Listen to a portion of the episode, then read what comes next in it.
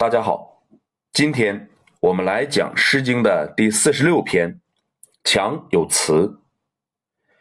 一般认为，这也是一篇与魏国宣姜有关的作品。宣姜本是太子吉的未婚妻，被其公公魏宣公霸占，生了公子寿和公子硕。后来，宣姜陷害太子。最终导致太子吉及公子寿被盗贼杀害。宣公死后，宣将另外一个儿子公子硕成为魏国国君，是为魏惠公。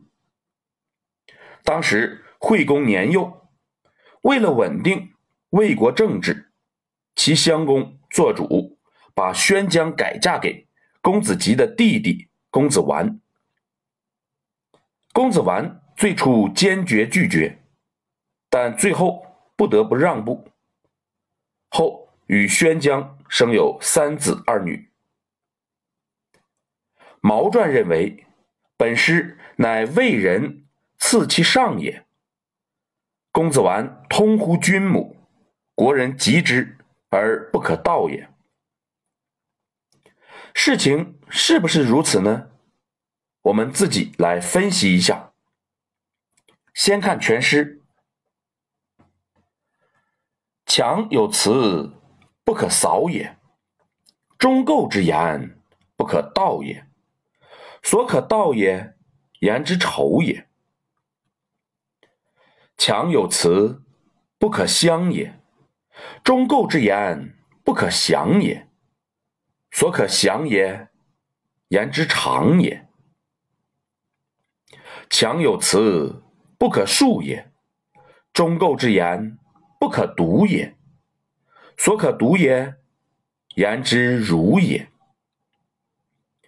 全诗共三章，是典型的重章叠句。我们还是按照之前的方法进行分析。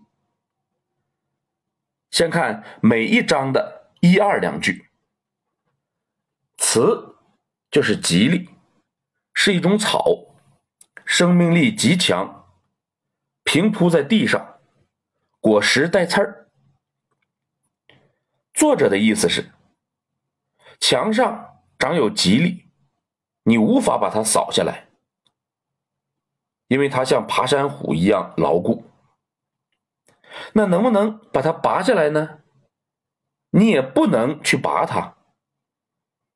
因为这样会破坏墙头。香在这里是拔的意思。那能不能把它捆扎起来呢？你又不能把它捆扎起来，因为它身上带刺儿。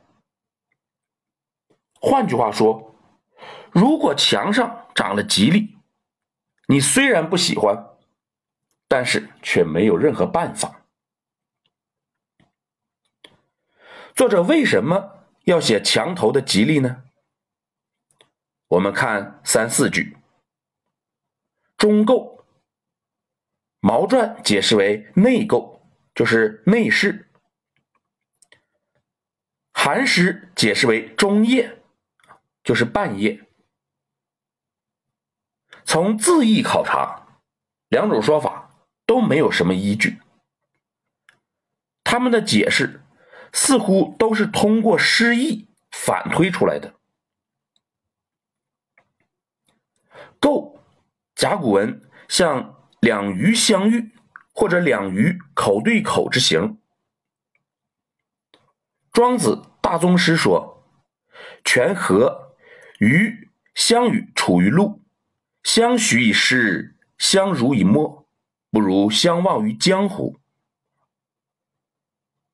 说在干旱的陆地上，两条鱼马上要渴死了，彼此之间口对口啊，相互给对方湿气。构字甲骨文表现的大概就是这样一个场景，也就是相互抚慰、相互帮助的意思。在先秦文学中，鱼有求偶。或者性爱的意象，所以“构”字后来就引申出做爱的意思。那么，中构就是在室内淫乱的意思。中构之言，就是对室内淫乱的情形的一种描述。很多人将其理解为室内淫乱时所说的话，这就有些浇筑古色了。三四句的意思是，那些淫乱不堪的事情。不能随便的说，这里的道、详、读都是说，但是肯定也是有区别的。道大概就是随便谈论，换句话说，针对的是两个都知道其事的人。详应该是打听其真伪。《说文解字》详是审议的意思，针对的是不清楚其事的人。读应该是转告给别人。我们说读书就是照本宣科吗？读别人所说的话，就是把别人的话转告给别人。针对的是四处宣扬其事的人。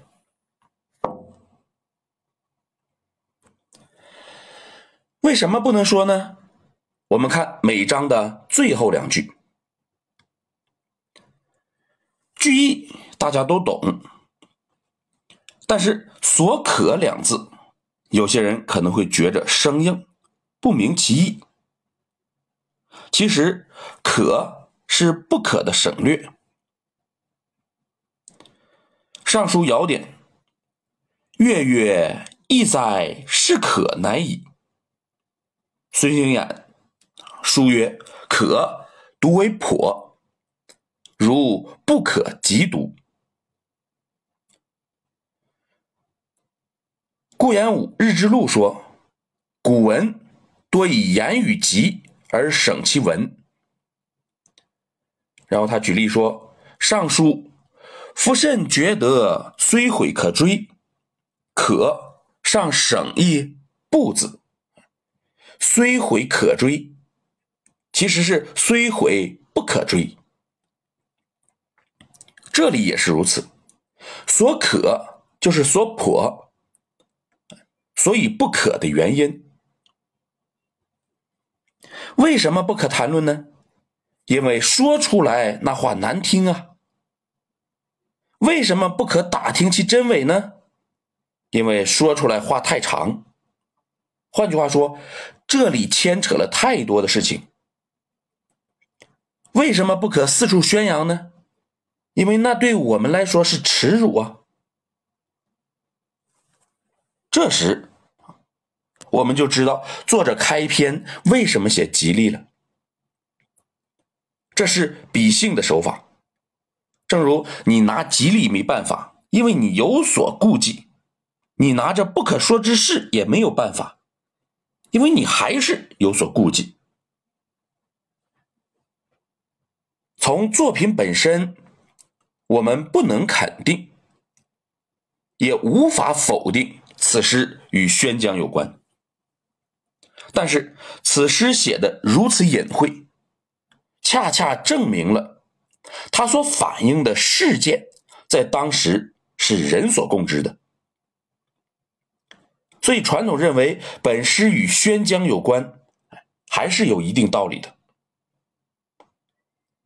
好，今天我们就讲到这里。如果您听着感觉不错，希望您能够分享给别人，谢谢。